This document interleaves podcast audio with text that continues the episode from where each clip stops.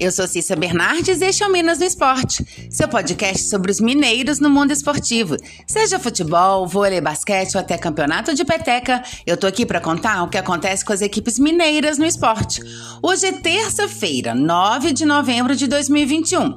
E hoje é noite de Série B.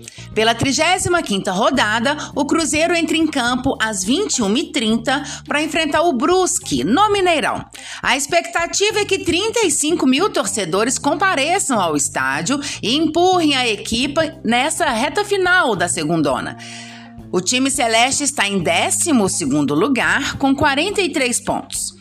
E uma das novidades na escalação do Cruzeiro deve ser o zagueiro Léo Santos, que cumpriu suspensão pelo terceiro cartão amarelo e está à disposição de Luxemburgo.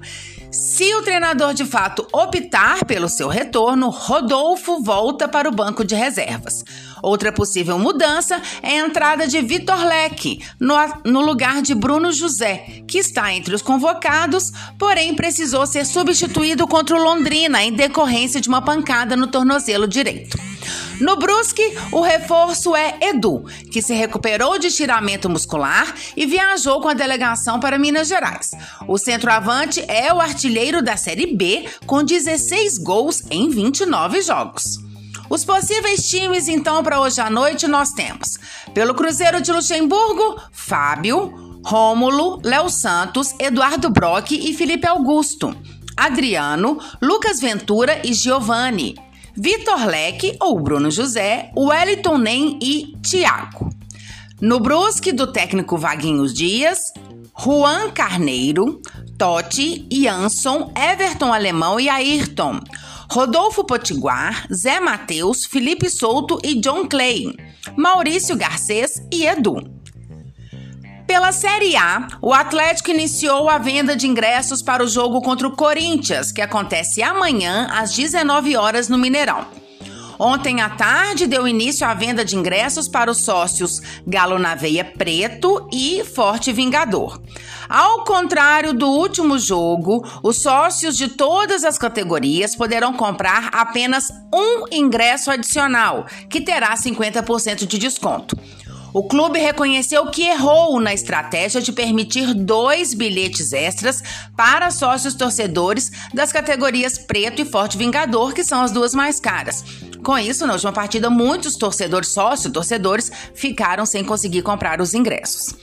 A venda para não sócios começa hoje às 13 horas. Todos os ingressos serão vendidos exclusivamente pelo site Atlético MG www.eleventickets.com até às 14 horas de amanhã, caso, é claro, não seja esgotado antes. Os valores vão de R$ 39,20 até 252 reais. Torcedores plenamente vacinados, segunda dose ou dose única, não precisam realizar o teste da Covid-19 mas é necessário levar o comprovante de vacinação do aplicativo Conect SUS impresso ou cópia do cartão de vacinação. E o América também entra em campo amanhã. O Coelho enfrenta o Esporte, que é o 16º colocado, na Ilha do Retiro, em Recife, às 21h30. O Coelho atualmente está na 12ª colocação com 38 pontos. Vôlei. Pela Superliga Feminina, hoje à noite, as duas equipes mineiras entram em quadra. Às 19 horas, também Minas enfrentam o Fluminense, no Rio de Janeiro.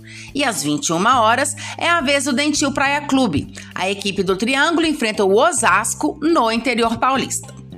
Eu volto então amanhã para falar do resultado do jogo do Cruzeiro e também dos jogos do vôlei. E para falarmos, é claro, das partidas desta quarta-feira. Até lá!